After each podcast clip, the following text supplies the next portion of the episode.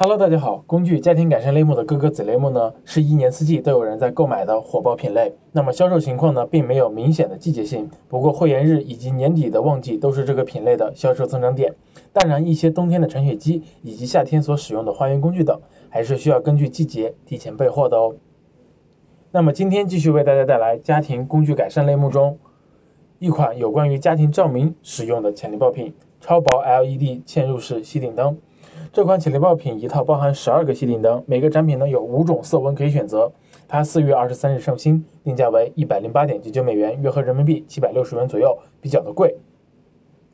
那么国内供货平台的单个价格在五点六元左右，那么一套呢就是六十七元。但是啊，由于这款产品包含的件数比较多，所以快件包裹比较重，十四点七七磅。大约六点六千克，那么单品的空运物流成本啊是非常高的，建议卖家走海运。那么套用美美亚利润率测算表呢，这款产品走海运的利润率超过了百分之五十二点八，一单呀就可以赚四百多块人人民币，